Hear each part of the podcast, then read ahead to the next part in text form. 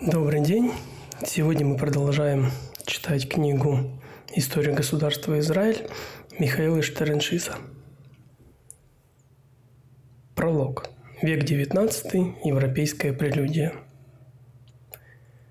Минуло 10 лет с момента встречи Моливера и Ротшильда, и в Париже оказался еще один умный еврей. Звали его Теодор Герцель. Герцель приехал в Париж из Вены в качестве корреспондента ежедневной газеты New Fry Press. Герцель был венгерским евреем, хорошим журналистом и писателем. Особенно ему удавались комедии. Он был из эмансипированных евреев, одевался и выглядел как обычный столичный житель Австро-Венгрии. По-немецки говорил без акцента и носил бороду в стиле Энгельса – Биографы его сходятся на том, что Герцля мало интересовал еврейский вопрос вплоть до его появления в Париже. В Париже, однако, с ним произошла метаморфоза. В октябре 1894 года капитан французской армии Дрейфус был арестован по подозрению в шпионаже. Дрейфус был евреем, это стали акцентировать, и во Франции поднялась волна антисемитизма – в январе 1895 года Дрейфус был осужден и разжалован из офицеров. Позже выяснилось, что он был невиновен. Дело Дрейфуса задело в Герцле глубокие душевные чувства. Вот евреи получили гражданские права во многих странах после веков унижения. Евреи перестали жить в гетто, перестали причудливо одеваться, их стали принимать в университеты, они могут быть офицерами в армии и уважаемыми банкирами. Часть из них пытается максимально адаптироваться в стране проживания, слиться с местным населением и не выделяться. Герцель сам был из таких. Свое еврейское имя Беньямин Зеев он сменил на общеевропейское Федор или Теодор. И вот по-французски говорят уже лучше самих французов, но никогда не станут они просто французами или просто немцами, не говоря уж о русских. На них всегда буду смотреть косо. Что же делать? Не надо стараться раствориться среди французов, англичан и поляков, понял Герцель. Мы евреи, нация. Коли так, то мы должны иметь свое государство, как любая другая нация. На Земле живет больше народов, которые не имеют своего национального государства, чем народов, которые такое государство имеют.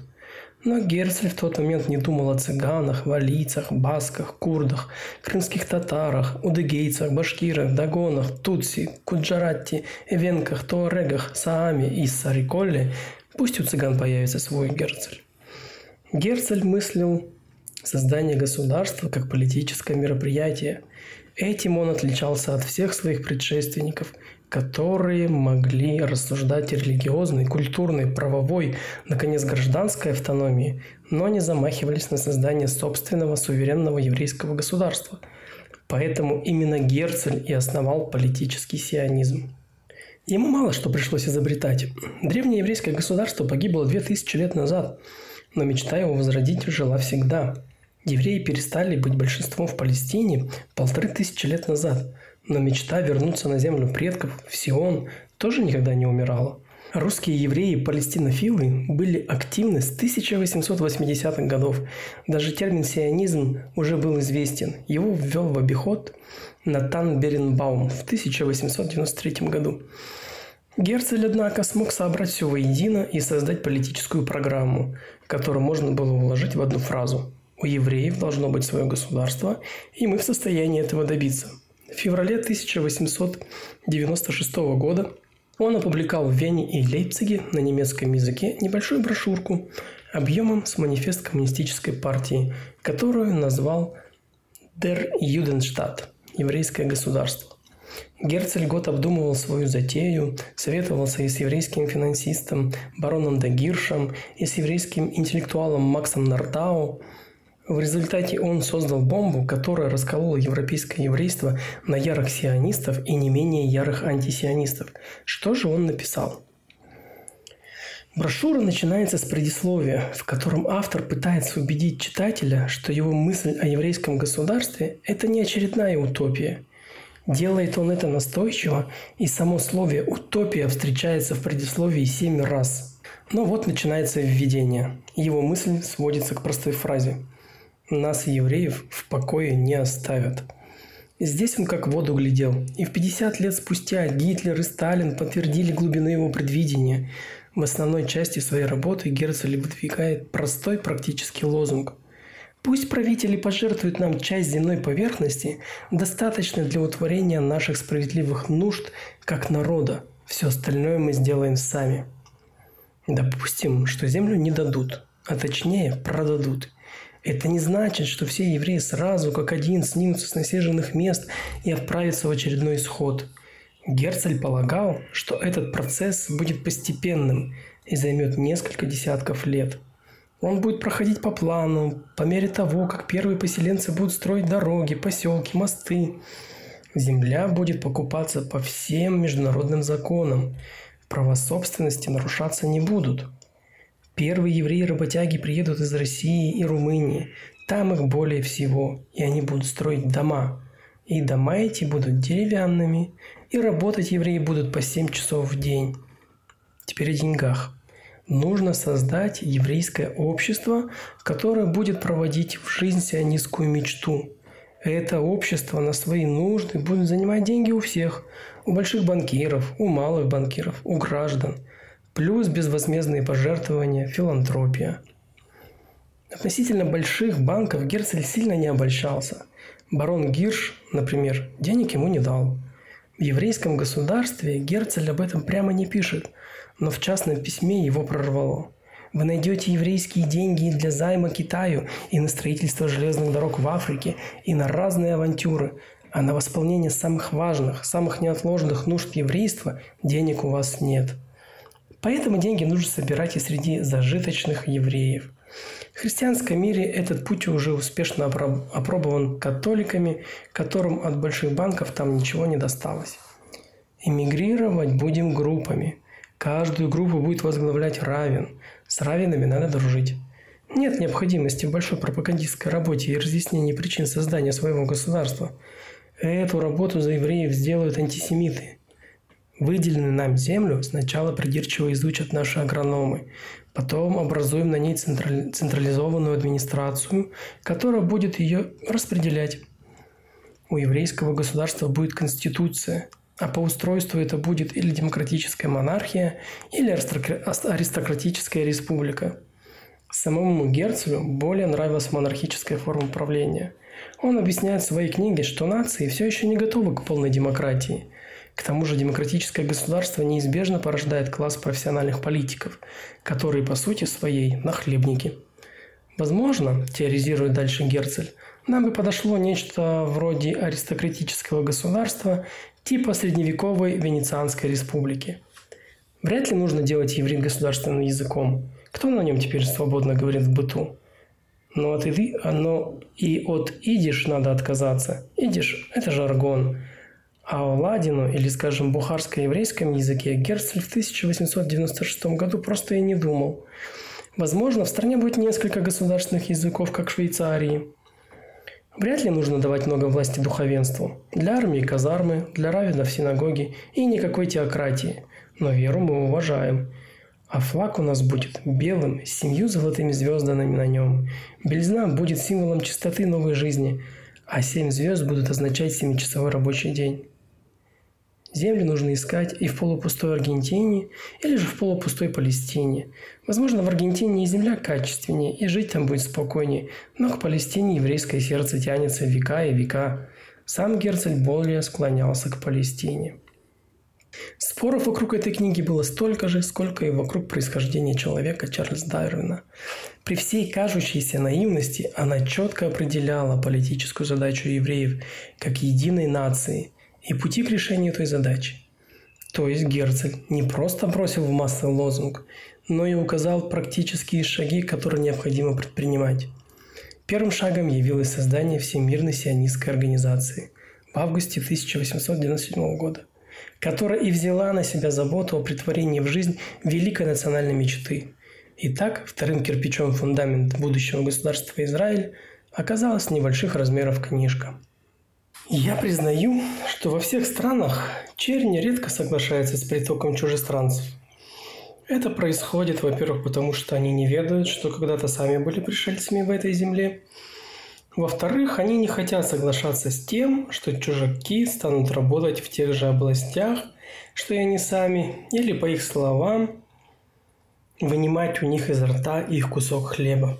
В-третьих, эта неприязнь поддерживается уловками тех, кто стремится захватить власть. Так еще в начале XVIII века пытался объяснить антисемитизм английский теолог Джон Толланд. Антисемитизм часто называют основной причиной того, что мечты Герцля все же волотились в жизнь. Действительно, трудно представить, что государство Израиль появилось бы на свет в результате многовековой братской любви всех народов земли к евреям – Антисемитизм не был присущ только черни, как иногда пытались показать. Вольтер не любил евреев. Руссо называл евреев самым подлым из народов, чуждым всех добродетелей и так далее.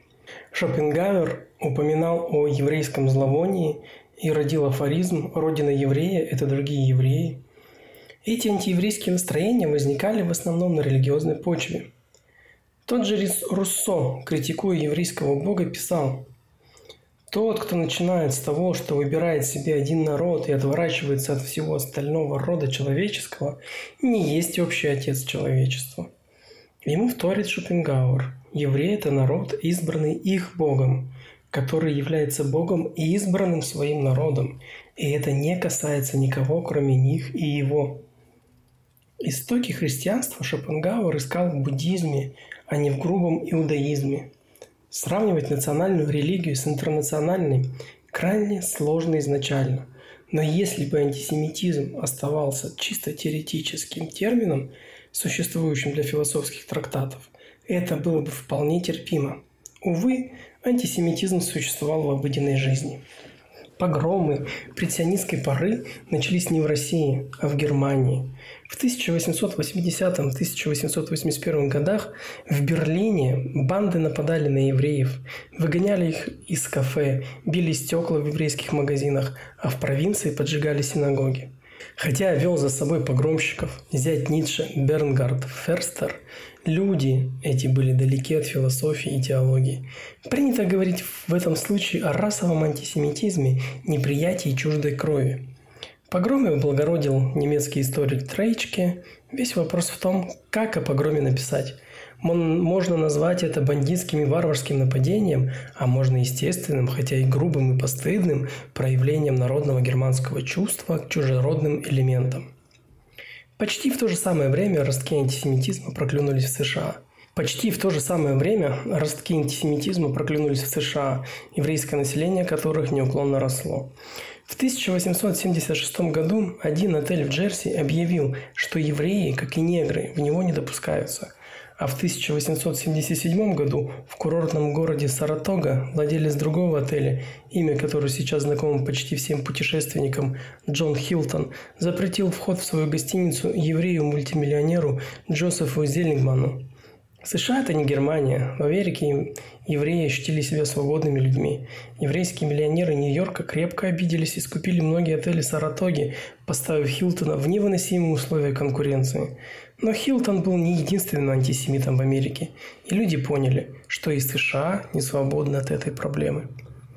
В своих порывах немцы и американцы не были одиноки. В те же самые годы антисемитизм проявил себя и во Франции. Французские евреи, эмансипированные со времен Наполеона, вдруг почувствовали себя неудобно. Альфред Наки провел закон о разводе – он мыслил себя французом, но католики, влиянию которых этот закон нанес ущерб, сразу вспомнили, что Наки – еврей. Конечно, церковь от государства во Франции отделяли не евреи, но вот в 1882 году Банк Генерального Союза, в котором католическая буржуазия держала свои капиталы, разорился. Основатель банка Эжен Бонту стал банкротом. А меня разорили Ротшильды, быстро нашелся он что сказать, и толпы потерявших свои деньги мелких вкладчиков переместили свой гнев Франсуаз Бонту на евреев Ротшильдов. В 1881 году в Париже стал издаваться журнал «Антиеврей», которому позже, в 1883 году, присоединился и журнал «Антисемит». Антисемитизм этот был религиозным и рос на почве католическо-иудейского противостояния. Но вот наступили 1890-е годы – В 1894 году во французской армии служило более 300 офицеров-евреев, что составляло около 1% всех офицеров Франции.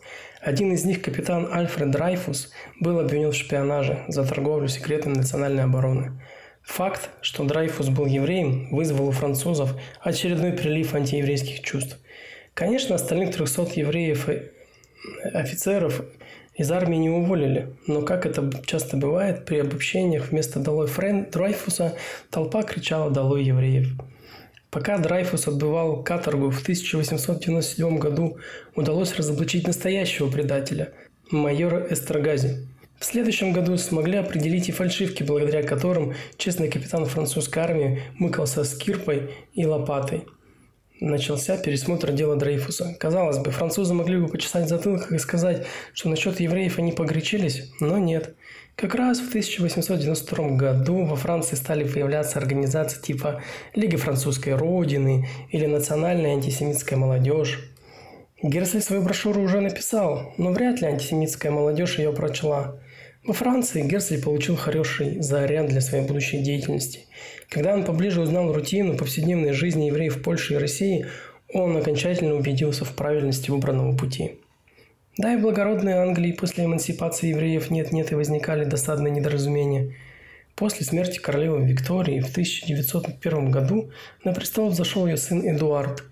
Король Эдуард VII к евреям благоволил, а немецкий еврей Эрнст Кассель был его банкиром. Этот Кассель позже был приглашен в Турцию для организации османской финансовой системы после революции молодотурков. Видные английские евреи делали и политическую карьеру. Руфус Айзек, будущий лорд Ридинг, стал в 1909 году генеральным прокурором Великобритании, а Герберт Самуэль, с которым мы еще не раз встретимся на страницах этой книги, стал в 1910 году первым евреем, членом британского кабинета министров. Дэвид Ллойд Джордж, будущий премьер-министр, евреев уважал. Артур Джеймс Бальфур, шотландец, будущий член, кабинет, член кабинета, к евреям благотворил. И именно поэтому в Великобритании последовал всплеск антисемитизма в среде аристократии. Зависть. Обычная человеческая зависть к возвышению отдельных личностей. Как это так? Евреи пролезают не в министры. Еще одним толчком к английскому антисемитизму стала русская революция с ее заметным еврейским элементом. Не каждый журналист хорошо разбирался во всех политических учениях, а иногда в прессе стали проводить параллели между коммунизмом и сионизмом.